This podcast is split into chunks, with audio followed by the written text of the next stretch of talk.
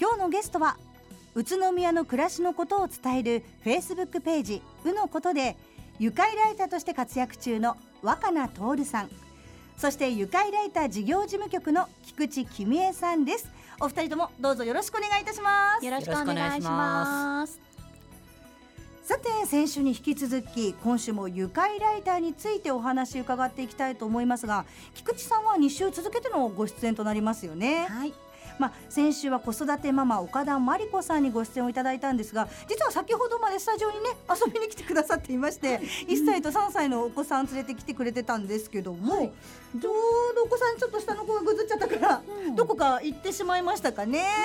可愛かった。やっぱりねちっちゃい子見るとほっとしちゃいますけどね。可愛かったです。まあ岡田さんの方はね、うん、あの番組が始まる前に実はうちのディレクターにフェイスブックに載せるにあたっての取材をしてくれていたんですけども、うん番組内で先週確か「ゆかいのラジオのね取材してくださいよ」っつったらすごい長い間がありまして あれ？これ取材してくれないのかな？なんてちょっとあれ？と心配してたんですけどちゃんと今週取材してくださっていたので、ありがたく思っております。後日ちょっとねこちら記事がアップされると思います。楽しみにしたいと思いますが、まあ、今週はですねその岡田さんに代わって若菜さんの登場となるわけなんですけども、まあ、若菜さんにいろいろとお話を伺う前にですね菊池さんに、まあ、先週番組を聞き逃してしまった方がいらっしゃるかもしれませんので簡単に愉快ライターについてもう一度教えていただけますか？はいわかりました、はい、えー、こちら愉快ライターというのは住む人々の手によるリアルな宇都宮の暮らしの情報を発信するフェイスブックページ「うのこと」これは宇都宮市のブランド推進協議会のフェイスブックページなんですけれども、はい、そちらに記事を執筆する市民ライターのことを愉快ライターとして、えー、今投稿してもらっております。はいこちらはですね、えー、愉快ライターの方々は、えー、市民の市民が市民の目線で宇都宮市の資源やコンテンツについて取材していただきまして、はい、3月までの間に、えー、宇都宮市の衣食住などのさまざまな記事を書いてもらっております。ね、現在確か、まあ、20代から60代の方でしたっけ、はい、幅広い年齢層と職業の方々がその愉快ライターとして活躍中ということなんですが、はい若菜さんお待たせしました、はい、若菜さんはどうしてまたこれ愉快ライターに応募されたんですか？そうですね。あの、ええ、今仕事としてあの求人広告の、ええ。えー、まあ、広告営業みたいなものとあと編集作業みたいのをしておりまして、はい、まあ、ちょっと仕事に生かせるんじゃないかと。なる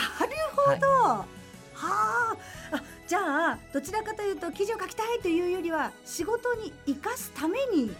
というのまあもちろんあの宇都宮のあのなんて言うでしょう、会いたい人に会えるみたいなところで取材も取材対象が自由だってことだったので、えー、まあちょっといろんな人に取材してみたいなっていうところもあって、えー、あの今回応募させていただきました。でも実際にね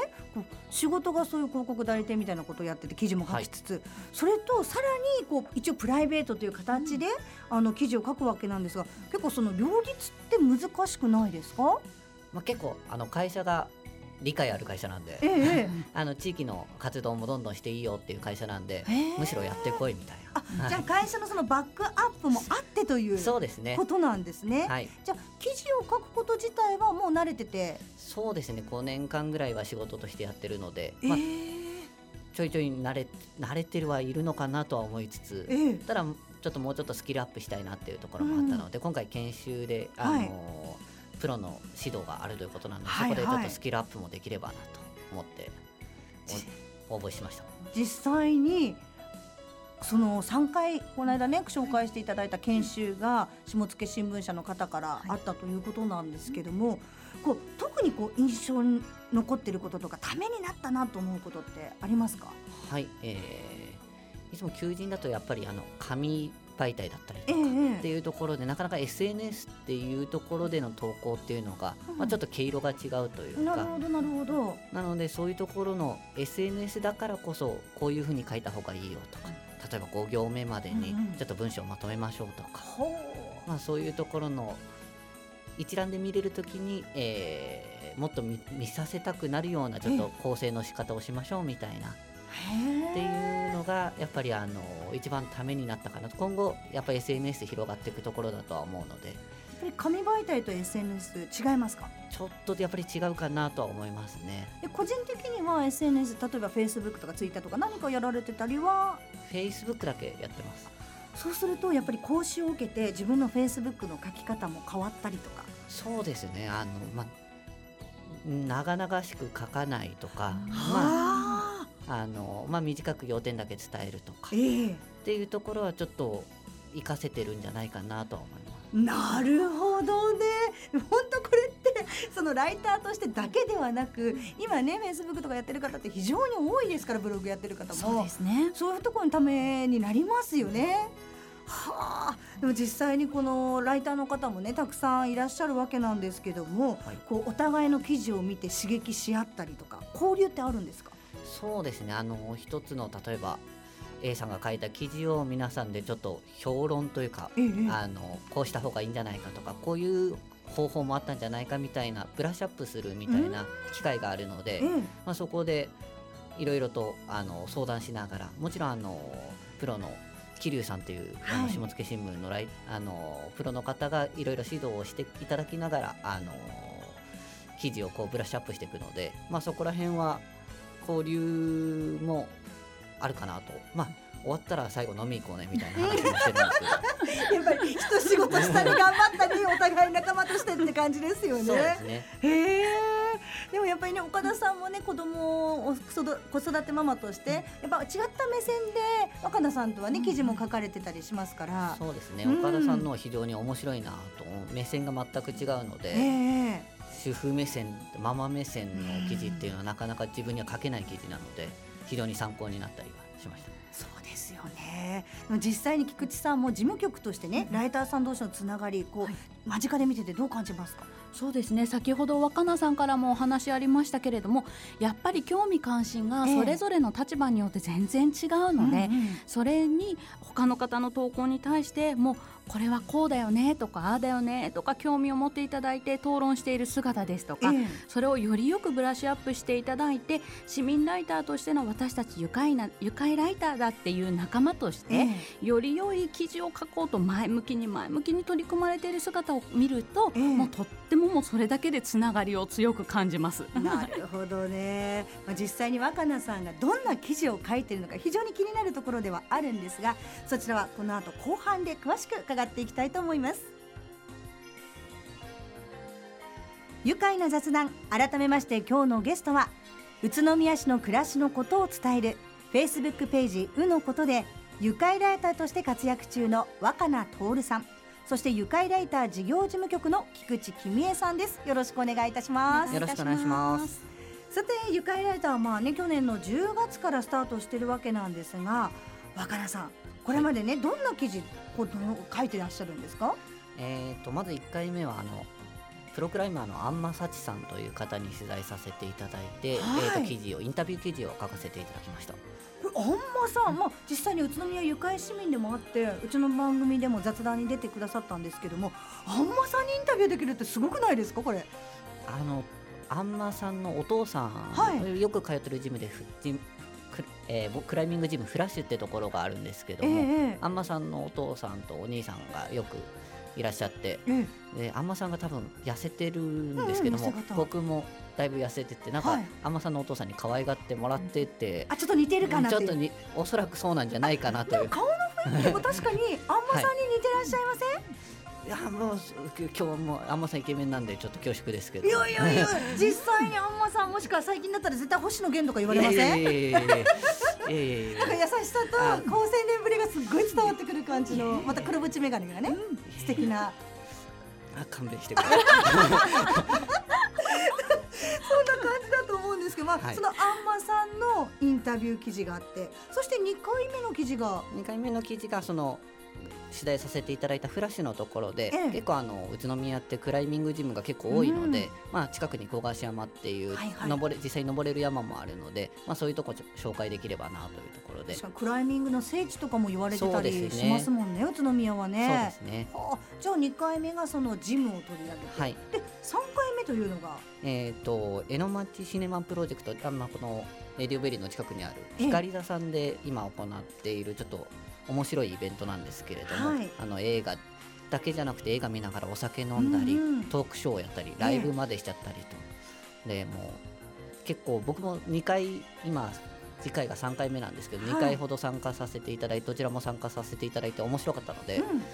取材できないかなと思って、ええ。ーちょっとお願いしてっていう形です。えなるほど。実際ね私この記事を見て拝見させていただいたんですけども非常に若菜さん独特で他のライターさんとまず違うポイントとしてインタビュー形式で一問一答されてますよね。はい。これはまたなんかこだわったポイントでもあるんですか？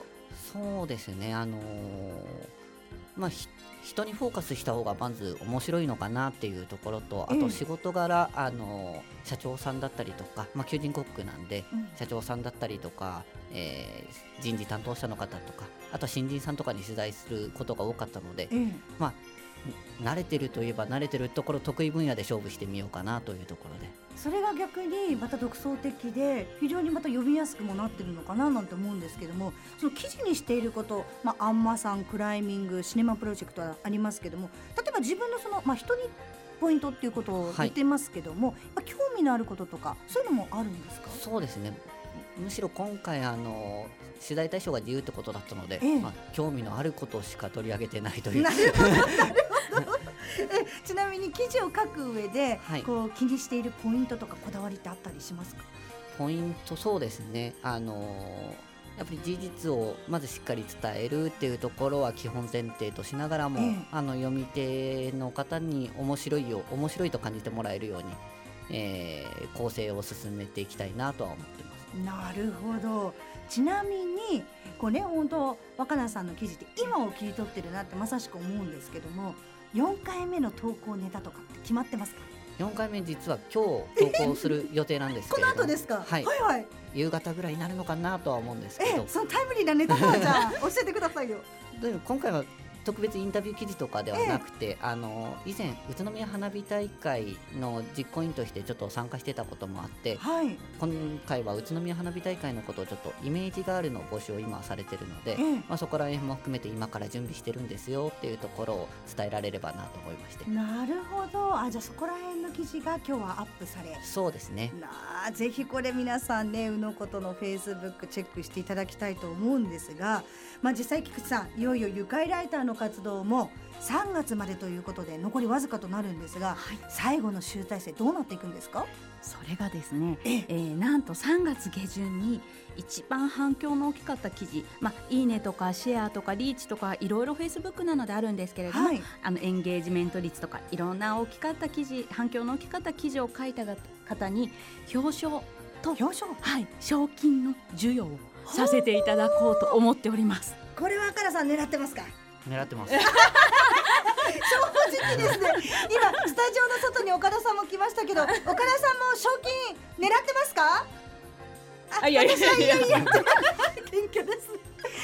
あじゃあこれは本当にまだご覧になったことない方はうのことのページ飛んでいただいてはい。記事を読んで、はい。ぜひ少しでもこれアピールしといた方がいいんじゃないですか？そうですね、ええ。あの3回投稿させていただいたので、はい。できればシェアといいねと、まあ、できれば超いいねを押していただければなと思いますので。しかも今日4回目出ますからね、